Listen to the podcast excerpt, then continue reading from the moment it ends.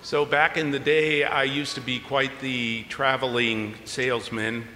It really doesn't matter the product or service I was selling, but for many years, I was uh, a true uh, road warrior. And traveling throughout the Midwest, mostly to small towns, I had to navigate the map, keep my hand on the steering wheel, and it was both um, a little disturbing, a little distracting, probably a little dangerous as I steered my way through those small towns. And then along came Garmin, uh, well, first MapQuest, then Garmin, which I, I bought. And then I used to rent a car every now and then from Hertz, some of you may have, and it had that NeverLost right there on the dashboard, which was always so helpful to me. And now, today, all we need to do is just push one button on our iPhone and we can find our way through the wilderness.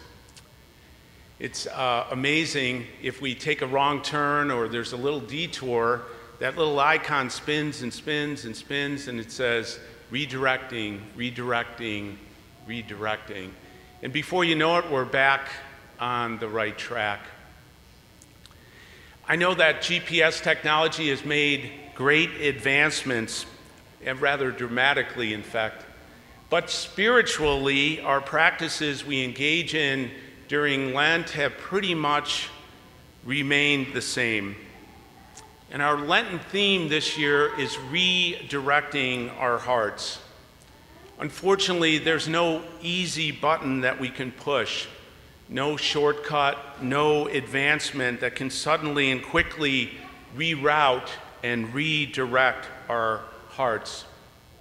To turn away from temptation and our um, distractions or our sin and focus more on worshiping God and expressing our gratitude for the good things He has done for us. Much more easier for us to redirect our cars than to redirect our hearts. And you'll be hearing more about that during these Lent, this Lenten season. These 40 days um, are an imitation of Jesus in the desert. And while we have this beautiful desert scene in front of us, the wilderness for Jesus was not a romantic place. It was rife with danger inhabited by animals, and thankfully, that same Spirit, the Holy Spirit that moved Jesus into the desert, in a much gentler way, moves us into a gentler season during Lent as we journey to follow Jesus more closely.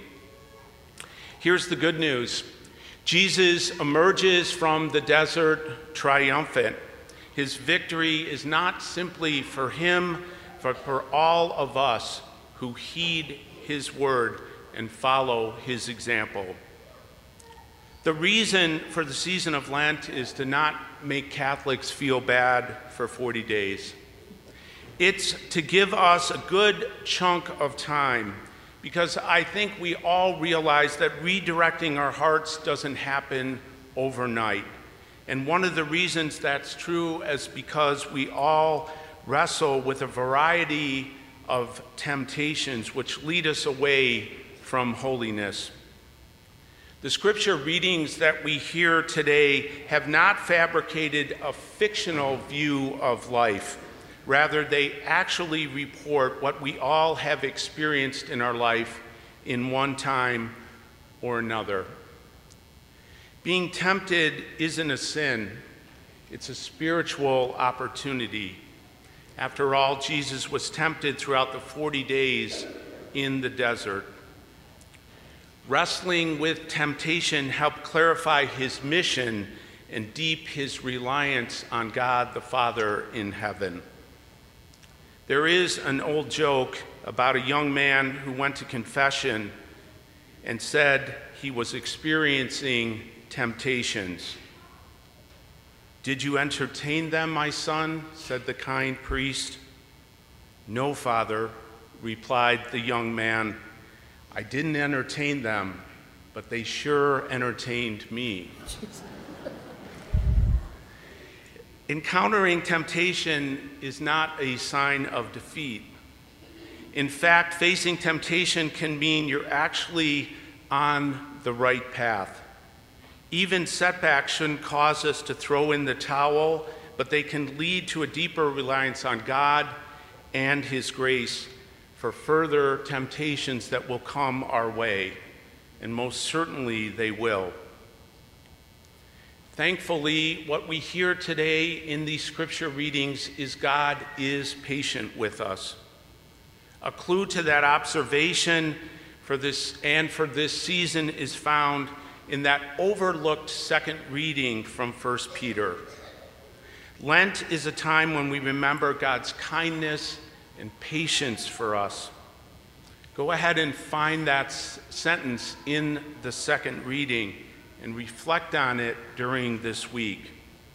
It says, While God patiently waiting in the days of Noah during the building of the ark, we worship a God who waits. That is part of his covenant.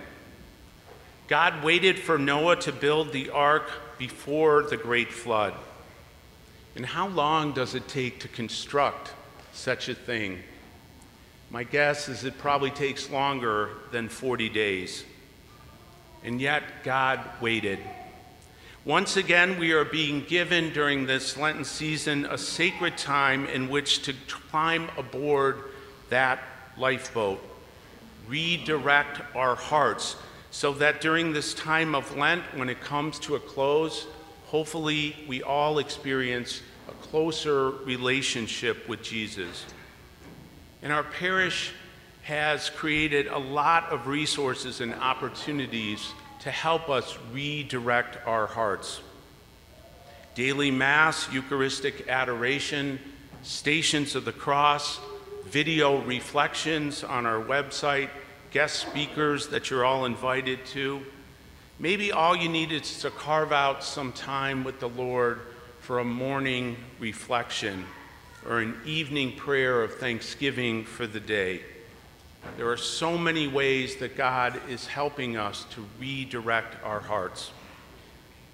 I think for too long we've thought that Lent is a time of sacrifice, sacrificing our own wants and our own needs, to give up things in order to devote ourselves more closely to God. The readings for today and all of the Sundays during Lent show us, in a sense, that the opposite is true. This is not a time to deny ourselves of something, but it, it's a time to receive. It's not the ones who aren't are meant to accomplish great things for God. None of us are meant to accomplish great things for God. Rather, it's God who acts it's God who makes the sacrifice. It's God who accomplishes great things for each and every one of us. So let's thank God today and during this Lenten season for the covenant he makes for us. Thank God for his patience with us.